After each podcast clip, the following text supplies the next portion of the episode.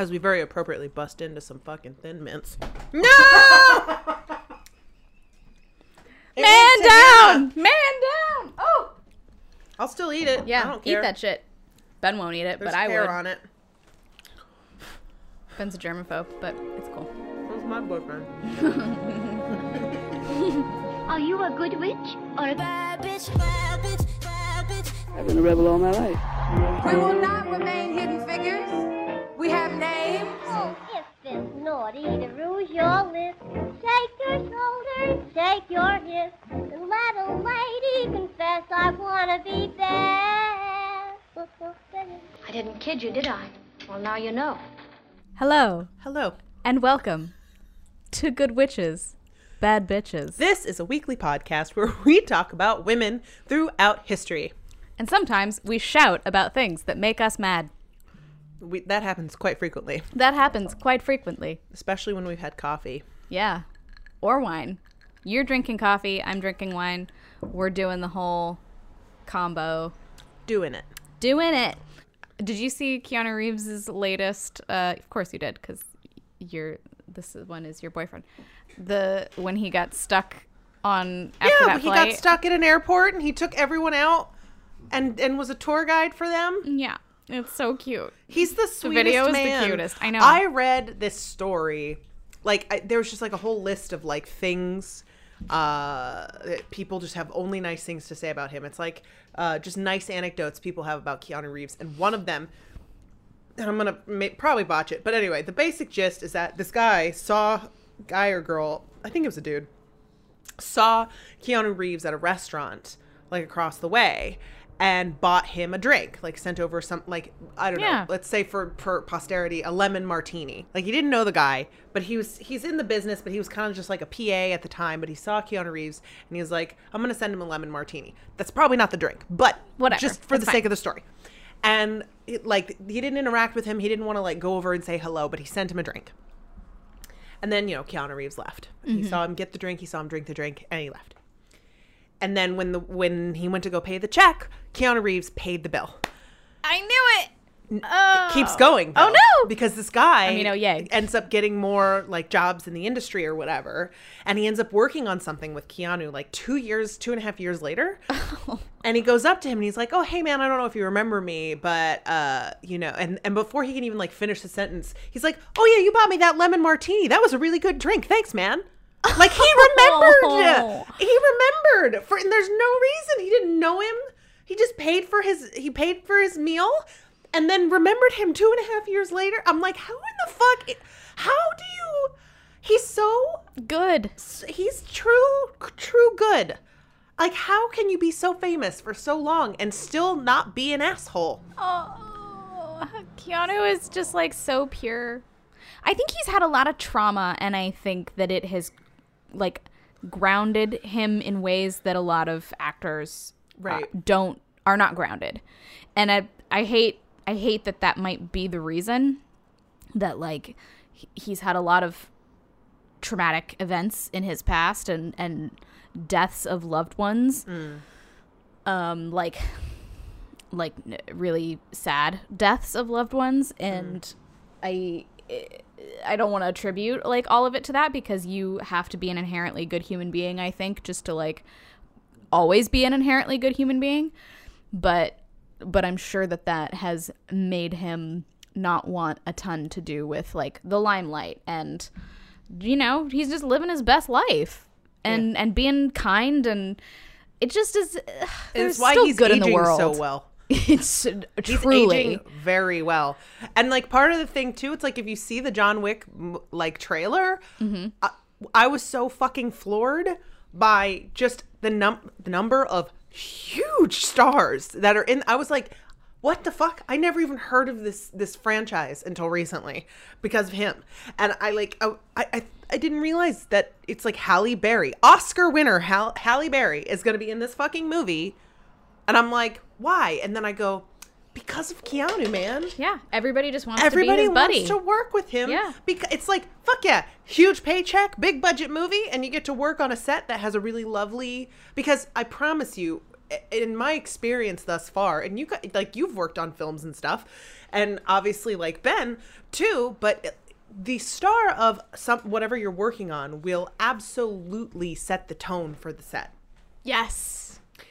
And Yeah. because people look to them and it's mm-hmm. interesting to see kind of the responsibility that they carry and it's something I never thought about until I really got a job in the business. Yeah.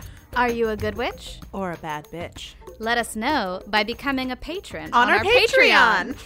oh no. Patreon is a service that helps content creators like ourselves keep the ship going and make sure that we're able to cover all the costs that uh, come along with doing our podcast. And the more patrons we get, hopefully, the more content we can start creating exclusively for patrons. yes.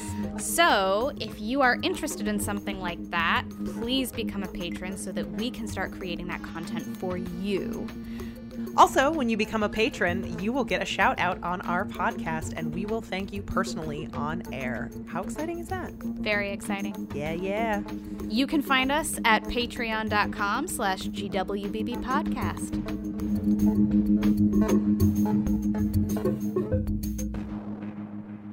Can I tell you about a lady? Please. Okay.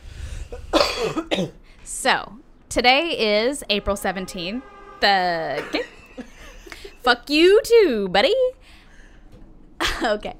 So today's what? Today is April 17th, The day after your birthday. the day after my birthday. so you're going to talk about yourself?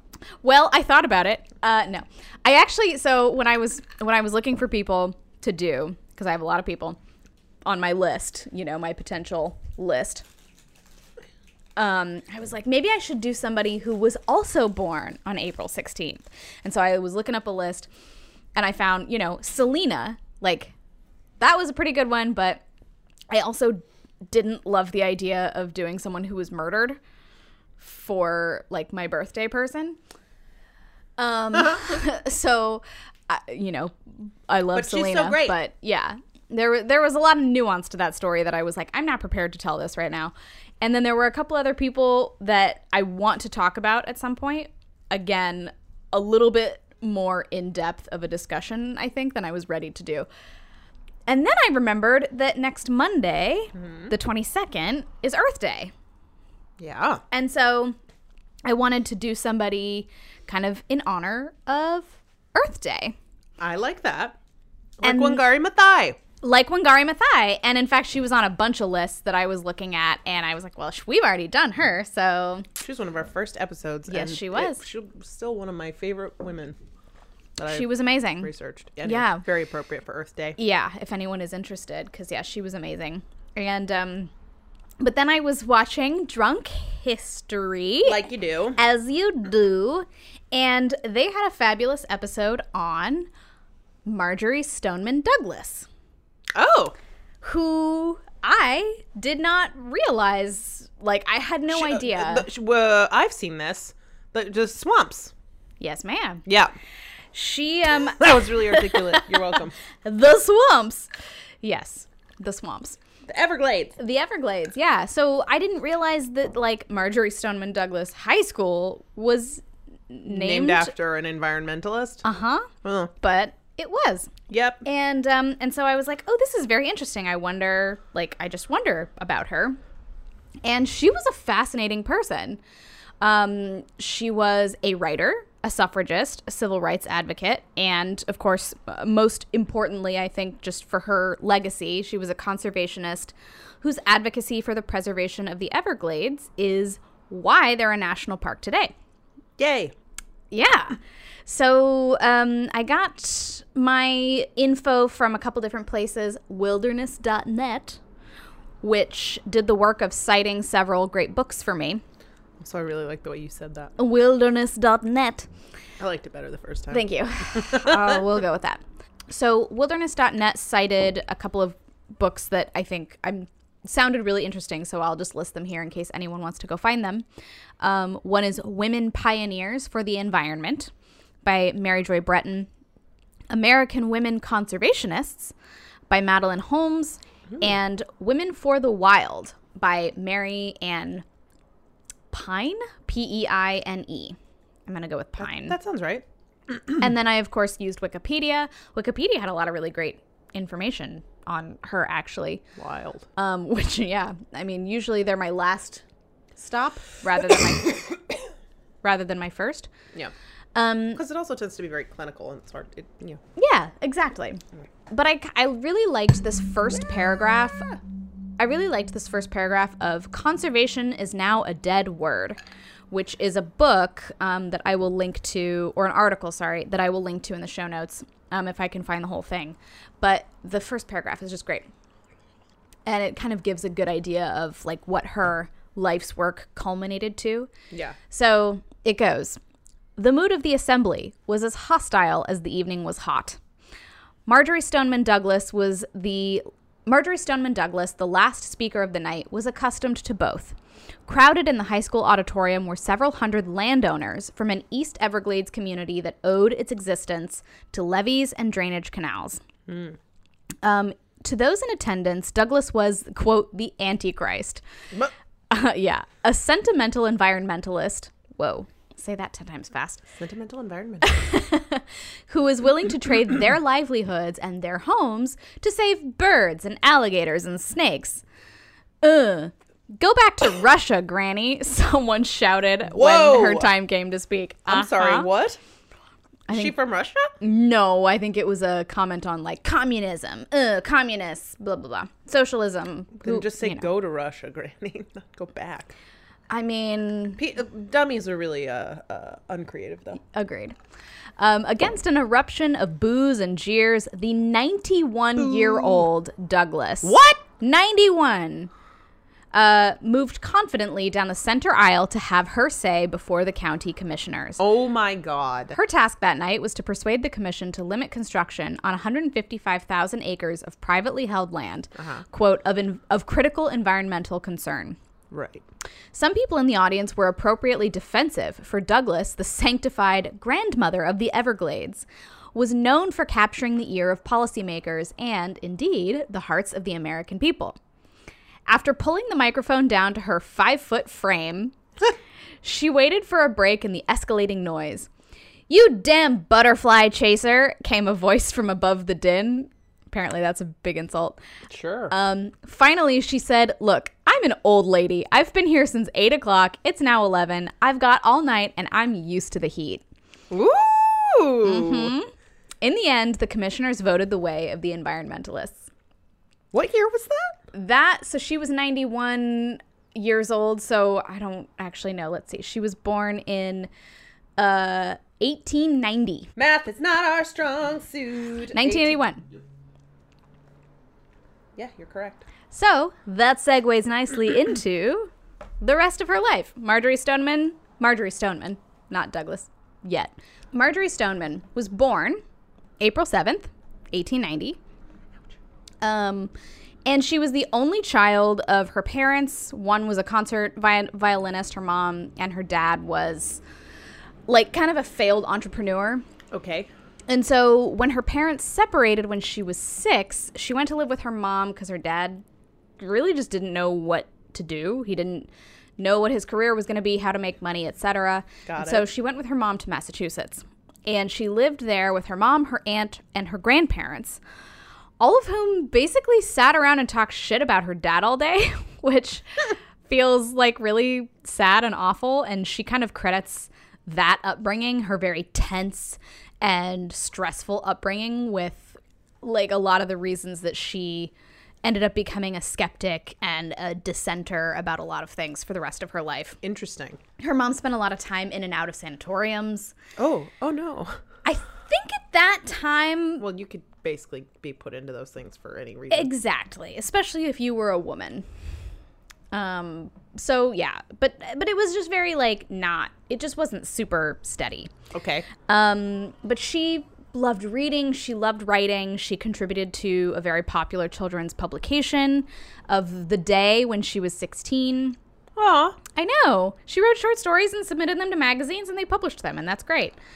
And in 1908 she went to college and was like a straight A student. She was super involved with all of her, uh, you know, extracurriculars. And that was really the first time she discovered um, the suffragist movement. And she joined, she was one of the first members of the first suffrage club at Oh, Wellesley College. Wellesley. Wellesley. Oh, yeah. It's just one of those dumb words that doesn't sound the way it's spelled. Yeah, And exactly. what if you don't connect the dots, then you're not going to connect the dots. Right. Um, so her mom died of breast cancer during her senior year, which kind of set the tone for her for the next few years of her life. Like she kind of just drifted for a long time. She Like right out of college. yeah, she was like, ah, "Fuck, you know, I'm I'm mourning and I feel weird about life. I don't know what to do with myself." I mean, yeah. As you and I we both usually know, do after college anyway, but especially if you lose a parent at that time. yes, exactly. And You're your only parent. your only parent, really, because you haven't seen your dad since your parents separated. Right. and he's off doing his own thing. And then she met Kenneth Douglas in 1914. Ooh, I know what's gonna happen. Yeah, she maybe married him a little bit. Um, he was. He told her that he was a newspaper editor, Whoa. And he was 30 years her senior. Whoa. Yeah, but she was. Whoa. She was so impressed with his manners and she was surprised at the attention that he showed her that she married him within three months of knowing him. And what? She was like 23. in 1914. She was she graduated college in 1912, so she was like 20. 24. Wait, yeah, Didn't you say she was born in 1890? yes. Yeah. Math, not my strong suit. Yeah, 24ish. 24. Marrying a man who was who was 55 ish. Uh huh. Cool. Um, yeah, three months after meeting him, and what I- I know it bums me out because Well, I feel like that was so common back then, though. I mean, Well- just people getting married quick. people getting married quick. I know, but what bums me out is that she was like that she professed to being so surprised at his attention that she was like, "I'll marry you because you're paying attention to me." And that sucks. That makes me so sad. Like I don't I don't know. I know, I get. it. Marriage picking quickly up what you're throwing down. Yeah. The marriage failed pretty quickly. Because I'm she so discovered shocked. that he was a con artist. Oh no! Yeah. That was why I phrased it that way that he told her he was a newspaper editor. I knew that you were gonna do something with that. Mm, yeah. Like So a Chekhov's gun moment. Yeah, bad shit. He was a con artist. He was a bad dude. He was still married to someone else. yeah. And he uh, went to prison at one point for writing, trying to pass a bad check. And it must have been a big, big check. But she stayed faithful to him until she found out that he was cooking up a scheme to like scam her dad. Because Her appa- estranged her father? estranged father and her uncle frank stoneman finally stepped in and he was like all right this is this is getting to be ridiculous. Like you need to end This this marriage. bullshit. this is fucking bullshit. Enough is enough. Get out. And she did. Thank god. And frank her uncle um, persuaded her to move to miami and in the fall of 1915, she left New England to be reunited with her father, who was there, and whom she had not seen since her parents' separation. Sorry, now I have Miami by Will Smith stuck in my head. Oh, you dance. Dance, girl, dance.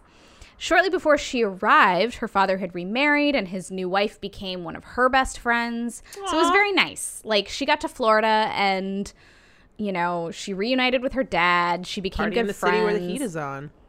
Oh, yes, ma'am. All ma'am. night on the beach till the break of dawn. Bienvenidos a Miami. Keep going. That's yeah, That's it. that's all you need. Mm. Okay. So she arrived in South Florida I'm so sorry. I when ruined it. fewer than 5,000 people lived in Miami, which is like crazy to me. It was like a little bitty town. Mm-hmm. And um, her dad had just started the Miami Herald. Oh, Yeah. So he finally like found his passion. He was like, I'm gonna be a newspaper dude, and I'm gonna start this this newspaper. but he's gonna do it for real, unlike her dumbass husband. unlike her dumbass husband.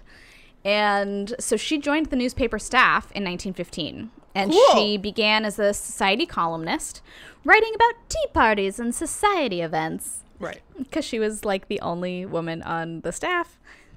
Whatever. She she herself has said, "Yes, it was nepotistic of me to join the Miami Herald's writing team like Of course. I was just I was Yeah, where was she going to get a job otherwise as a, a newspaper writer? right. Yeah, exactly. They weren't going to hire her as a woman. Of course, he hired her because she was his daughter, but uh, where where else was she? be- Whatever. Yeah.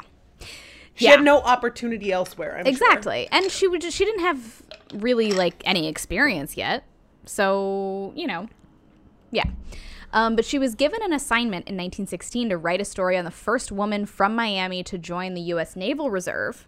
Whoa. And when the woman didn't show up for the interview, she ended up just joining the Navy herself. She like went to go interview with this woman who didn't show up, and she was like, "Well, while I'm here, I may as well join the Navy." What the fuck? While I'm here, Yeah, might as well. I might as well just do it. I mean, obviously, World War One was happening at the time, Yeah. and so there was a need. Yeah. It's true, but she did hate it. she hated getting up early. Her superiors did not appreciate the fact that she corrected their grammar all the time. It's a Wellesley girl. Yes, ma'am. And she got so fed up that she requested a discharge, which they gave her. And she went and joined the American Red Cross, and they stationed her in Paris. Ooh la la. Yeah, so she witnessed a lot of shit. Yeah. Um, and she cared for war refugees and basically seeing them displaced and, and in a state of shock, she wrote, it helped me understand the plight of refugees in Miami 60 years later. ooh. Ooh. Mm-hmm. Interesting. Yes. She was like super uh, like on the up and up. She just fucking got it. You know what I mean? Yeah. After the war, she went back to the Miami Herald, this time as an assistant editor, and she started a daily column called The Galley, which became really popular and she became kind of a local celebrity. And she promoted responsible urban planning when Miami, when Miami saw a population boom. Right. She wrote about supporting women's suffrage, civil rights, and better sanitation, and she also opposed prohibition and foreign trade tariffs. What? Yeah, man. And she did all of this in her very, very popular column that like everybody read. She became kind of like a local celebrity in a way. Um, as Douglas presented it, it was more than just the land that needed to be cared for and looked out for. She wrote about the need for running water and sewage treatment in the burgeoning frontier city. Right. She duh. wrote, yeah, she wrote for equal treatment and services in the African American sections of Miami, for infant and child nutrition, and for city parks that preserved native plants as well as open space. God, she's very ahead of her time. She was so ahead of her time. And I love, like, she was super blunt and she really didn't take shit from people, like, ever. And in um, 1922, she wrote, We want civilization for South Florida. And when we say that, we do not mean electric lights and running hot and cold water, as you know. We want a place where the individual can be as free as possible, where the life of the community is rich and full and beautiful, where all the people, unhandicapped by misery, can go forward together to those ends which man dimly guessed for himself. Because we are pioneers, we have dared to dream that South Florida can be that sort of place if we all want it badly enough. Oh, that's so sweet. I know. She just really believed in people and like their civil liberties and the fact that everybody should have their, you know, should have rights And a beautiful place. and a beautiful place to live. safe. Yeah. And she she ended up leaving the Herald after a couple of years to become a freelance writer and she was a freelance writer for 70 years. No kidding. 1920 to 1990. What? She wrote a fuck ton, like nonfiction, fiction. She even wrote one act plays. What? Yeah. And her protagonists were generally independent, quirky women or youthful underdogs who encountered social or natural injustices. Okay. I know. Um and it blown. it's like yeah, she was just kind of doing her own her own thing. And in 1928, Douglas was on an exploratory trip to the Everglades with Ernest Coe, who I'm not entirely sure who he was, like why Okay. he was important. okay. I should probably should have looked that up, but he, she was with him in the Everglades. Um, he he like convinced her to go and see them so that she would understand their plight, because a lot of development companies were going in and trying to like drain the swamp. Heh. Um, and build it. Like they really wanted to create huge developments in in the Everglades, Right. on the Everglades. Money, greed. And so Ernest Coe was like, "Hey, you're a great writer. You should come with me on a trip to the Everglades and just see what it's about, and just see like And wh- write about it. Yeah, see what it is they want to pave over and write about it." Um, so she went, and let's see, I'm missing my spot. She went with a bunch of people. The expedition was meant to determine the feasibility of protecting the Everglades as a national park. And so, while the group was staying aboard a houseboat in the Everglades, a man rode up to say that as soon as the committee left, her committee, all the egrets in that area were going to be killed by poachers. yeah. No. The members of the committee went directly to the hunters, but as soon as they left, the adult birds were killed, No. as as the guy said, and the young were left to die in the Florida heat. Boo. And she said, I think that it was the death of those birds that had that most convinced the commission that this area must be protected as a national park. Interesting. Because it was just like it was so clear that it had a really diverse ecosystem and people were just going in there with their fucking guns, killing shit in there, killing things For fun. for fun Yeah. or for pelts or for hat, you know, plumage or whatever, and wreaking havoc on this very delicate ecosystem. Right. And so she worked for 13 years from that point to make the Everglades, the Everglades National Park, I should say, a reality. And even though Florida agreed to make it a protected area, like she and Ernest Coe went to the the government and they were like, "Can you do this?" And they were like, "Yeah, all right, fine." But it it was nearly 20 years before the Everglades officially became a national park, like Wow. protected enough that it was safe from development forever Wow. and she was working on her own novel in 1941 when uh and 1941 between 1928 and 1941 like She's working on a novel. she, she was doing she was like going to the everglades seeing what it was all about working on her own shit and someone came to her and said hey why don't you write a book about the everglades? And she was like yeah that's probably a good idea. I think i'll do that. And she wrote um, the everglades river of grass which was published in 1947 and it became a huge bestseller. People loved this book, and it dealt largely with the construction of the ta- I'm going to butcher this word Tamiami Tamiami Trail, um, the main highway that was built around and through the, the Everglades in her time. In the same year that her book was published, the Everglades were finally made a national park. Thank the Lord. It's like it's crazy that she worked that hard for that long to get them a protected status. And it was finally like, all right, I'm going to write this book. It's going to sell out and people are finally going to understand what we've been fighting for. right. So that book was published when she was 57.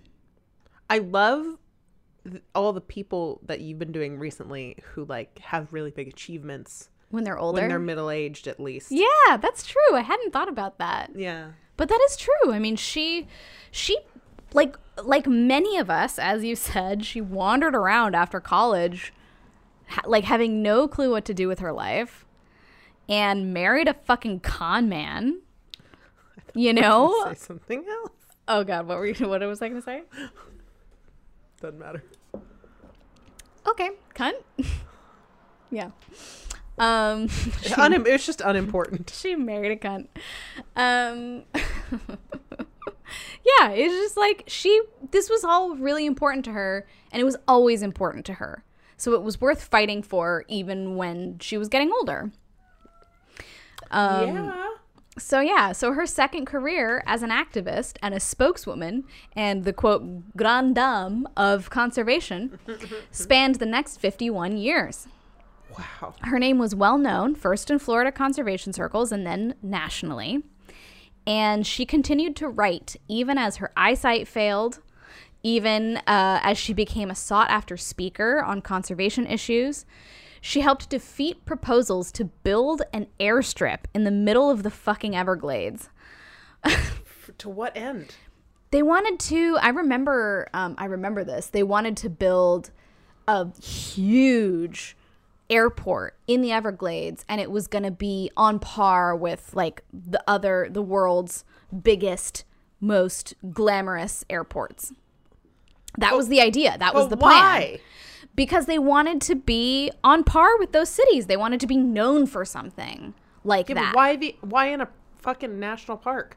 Because it was the most it was the largest it's exotic? Like what? I think because it was the largest un like well, I don't know. I actually don't know the- the answer to that question. Yeah, maybe. maybe because it's exotic.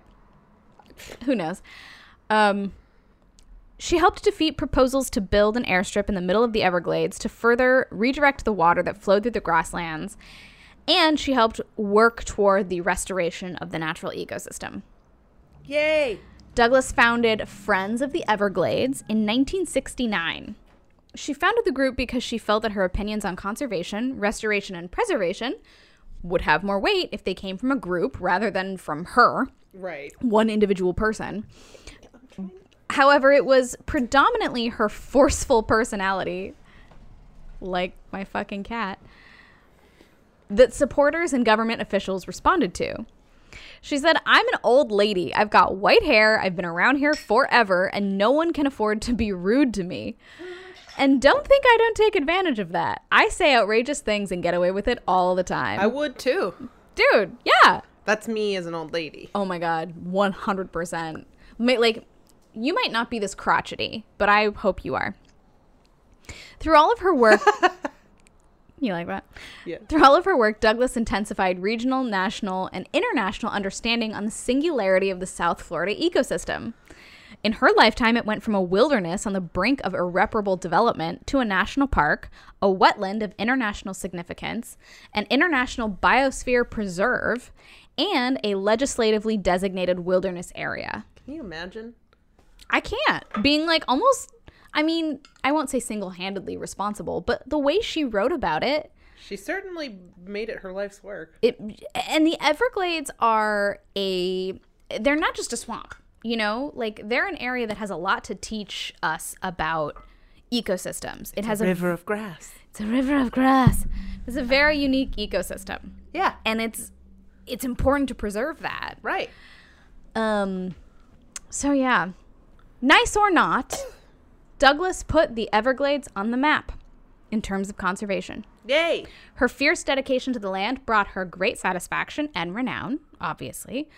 President Bill Clinton awarded her the Medal of Freedom in 1993, All right. saying, Beyond Florida, Marjory Stoneman Douglas is a mentor for all who desire to preserve what we Southerners affectionately call a sense of place.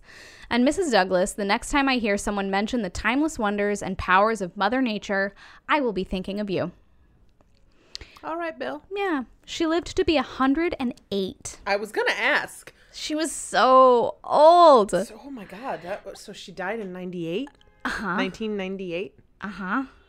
Her spirit and tenacity helped to salvage the Everglades from the near certain destruction they faced uh, when she stepped off the train in Miami in 1915. Her life and work also inspired others to look for the wild places in their own backyards and bioregions and to fight for the preservation and restoration. As she said, be a nuisance where it counts.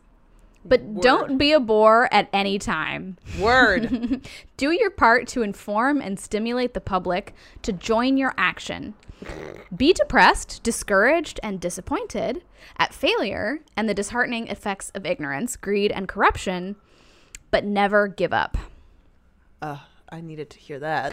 I, that's kind of why I included it. I was like, oh yeah, we do. Like we sh- we should like feel okay with being depressed and disappointed. Like shit right now sucks. It's depressing and disappointing. it's just depressing and disappointing. There's a lot of ignorance, greed, and corruption. Um, but never give up. So Douglas never gave up the good fight to the great benefit of all those who enjoy public lands and wild places in all the would-be forgotten corners of the country. Which, of course, Trump's trying to destroy. Don't let him do it. No, but we won't. We won't. Um, That is Marjory Stoneman Douglas. fucking A, that woman almost lived in two, three, nope, three centuries. Mm-hmm. She was born in 1890. 1890 and lived almost to the new century. But yeah, I when I was when I was looking for someone to do Oh no, what did I do? and I found her name, I was kind of like, I don't know anything about her. And of course, as I was researching her, the only thing that came up was the shooting, which obviously is very important, worth talking about even now. But I think knowing why it's called that is also important. Like I think I it's, agree. I think I- it's super interesting that this school, who has a civil rights and like environmentalist activist as their name as its namesake, is like also the school that produced these kids who survived the shooting and came out of it with Being activists. yeah. Uh, yes. I said that really poorly. But yeah, exactly. I think it's really fascinating. I know, I'm so distracted by this cat right now. He's lost his mind. But I think it's really important, I agree. you know? Yeah. Her her legacy lives on even in the kids who go to the school that is her namesake. Oh my god, that's beautiful. I know. That's so significant. I know. yeah. Yeah. Goosebumps. Okay. Let me give you some on this day. Please give me some on this day. So it is April 17th, day after my birthday. A um, couple days before Earth Day, which is April 22nd. So We're not the same age anymore. I know. Shh. April 17th, 1397, Whoa. Geoffrey Chaucer tells the Canterbury Tales for the first time. No fucking way. Way. Tells them. Yeah, tells them at the court of English King Richard II. Ah! Ah! Yep. Aloud. Richard the Second. He was a real fop. You would know you do like royalty and I don't. Uh, bitch, that's Shakespeare. but yeah. You're not wrong, but yeah, that's I only know that because Shakespeare, not because I've researched that far back into English royalty. teasing you. 1861. Virginia secedes from the Union. Bye. Uh, 1964. Jerrie Mock becomes the first woman to fly solo around the world. Whoa. Yeah. Um. What? What? Okay. Yeah, I don't know. That late? 1964. Okay. 1969. People's Democracy activist Bernadette Devlin becomes the youngest woman member of parliament ever elected to Westminster at 21 years old. Wow, that's really young. 1993. Two Los Angeles police officers convicted in federal court of violating Rodney King's civil rights. I, well, good. Yeah. And That was really fucked up. I know. Last one, because I thought ending on this would be um, that you and Ben would appreciate this. 2011, Game of Thrones, the TV show based on the fantasy novels by George R. R. Martin, premieres on HBO. Haha. 2011. I didn't realize it had been on that long. Really? Really, I did not know. It's a, a wild ride, man. Now, last season, here we are. That's it, man. Amazing. Thank you. Thank you very much. I appreciate that. Uh, what are you excited about? Yeah, by the time this episode airs, it will have been a second since this happened. But uh, I got to go see um, Harry Potter and the Cursed Child, Yes, you which is something I've been dying to see for a very long time. And um, it was fucking great. I don't know. It's it's just one of those you know, obviously, as everybody is well aware, I'm a massive Harry Potter nerd, and um, it's a show that didn't. When I read the script, I was like, "This is like fan fiction. What in the hell?" But then actually seeing it performed, I was like, "Oh, oh no, here come the tears!" And it was just like crying all the time, and it really it feels like you know interesting exploration of characters that we are familiar with in new situations. Parenting and Yeah. careers and stuff. Yeah. Mm-hmm. And and you know, fascinating to see the struggles that Harry Potter has as a parent, as a person who never really had an example. Hmm. Of parents. So I think that that's like a, a job that is more terrifying to him than job. defeating Voldemort. You know what I mean? Yeah. really because he's, he's just more lost and he doesn't have anyone to guide him like dumbledore hmm. guided him through you know Well, that's so sad. I mean, it it was interesting, and it and it was just really funny to see the dynamics. Um, the there an actor that um I worked with at the Colorado Shakespeare Festival is in the new cast playing Ron. Was so it was really fun to get to see him do that, and the dynamic between um Ron and Hermione is obviously fantastic. Um, and they they get the opportunities to play with different situations and how they interact. I really am just going to be super vague because I don't want to give anything away. That's fair. Um, but they're just really funny, and um, the the technical effects were just stunning. I, it's one of those shows that, as a person who's performed on stage and n- knows how scary it can be if a technical element doesn't go quite right, this show is like so many significant tech moments that if they don't go right, then the plot can't move forward. You know? Yeah. like they ha they take polyjuice potion and they're like it's just a very simple sort of like transformation between but they do it on stage in the the light that's really cool. where it's like they just do choreography and manage to change actors I like that. in the light yeah. That's cool. In a way that's and you know elicited applause when it was finished. Like it's really cool to see. And and I, there's this effect where the entire stage looks like it wobbles. Eh, like there's a sound effect plus some sort of lighting effect that makes it look like it goes like whoom, whoom, whoom. Oh. and you as the audience member are like what the fuck? Because it just looks like the entirety of the stone columns are like shaking for real it Live- looks like they're actually shaking live tech effects are are one of the best things about like seeing theater live, yeah I think. but if you get the chance you should I know I should. because there are good slytherins in it I love good Slytherins yeah cuz I'm a good Slytherin. you are Thank you. Girl, let's go eat some Thin Mints. hell yeah juliette gordon low Yes, Juliette Gordon Low. Thank you for making Thin Mints a possibility. Mm-mm-mm. We love you. And thank you for making Thin Mints vegan, Girl Scouts. I don't even. Th- it's just one of those things I think are accidentally vegan. Probably.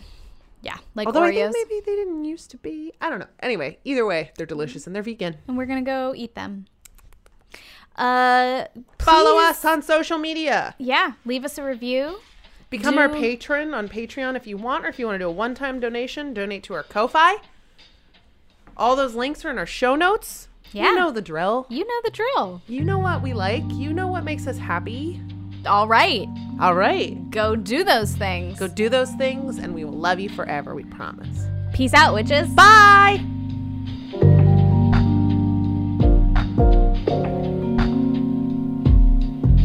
Thank you for listening to Good Witches Bad Bitches. Thank you so much for listening. We really appreciate it. Good Witches Bad Bitches is hosted by Deanna Greif, Me you, and you.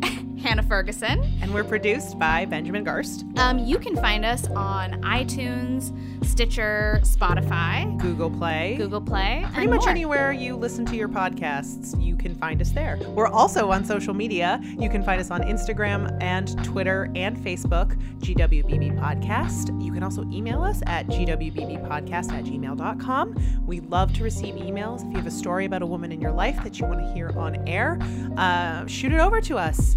We would love to read it. If you want to help keep us running, you can find us on Patreon at patreon.com slash GWBB podcast. Become a patron and help us, you know, pay for our hosting. Yeah, Patreon really helps content creators be able to continue to create their content. And it just kind of helps us break even on the costs of producing this podcast. And it would be really awesome if you wanted to help out. If you like it, you can be a part of it. Also, to help us out, you can rate, review, and subscribe. All of the all of those things are extremely helpful for us. They help other listeners find us. Yeah, word of mouth, also good. Yeah. our website is gwbbpodcast.com. You can find all of our episodes there, as well as some other things bubbling out of our witchy cauldron. Good Witches Bad Bitches is powered by Moon Bounce.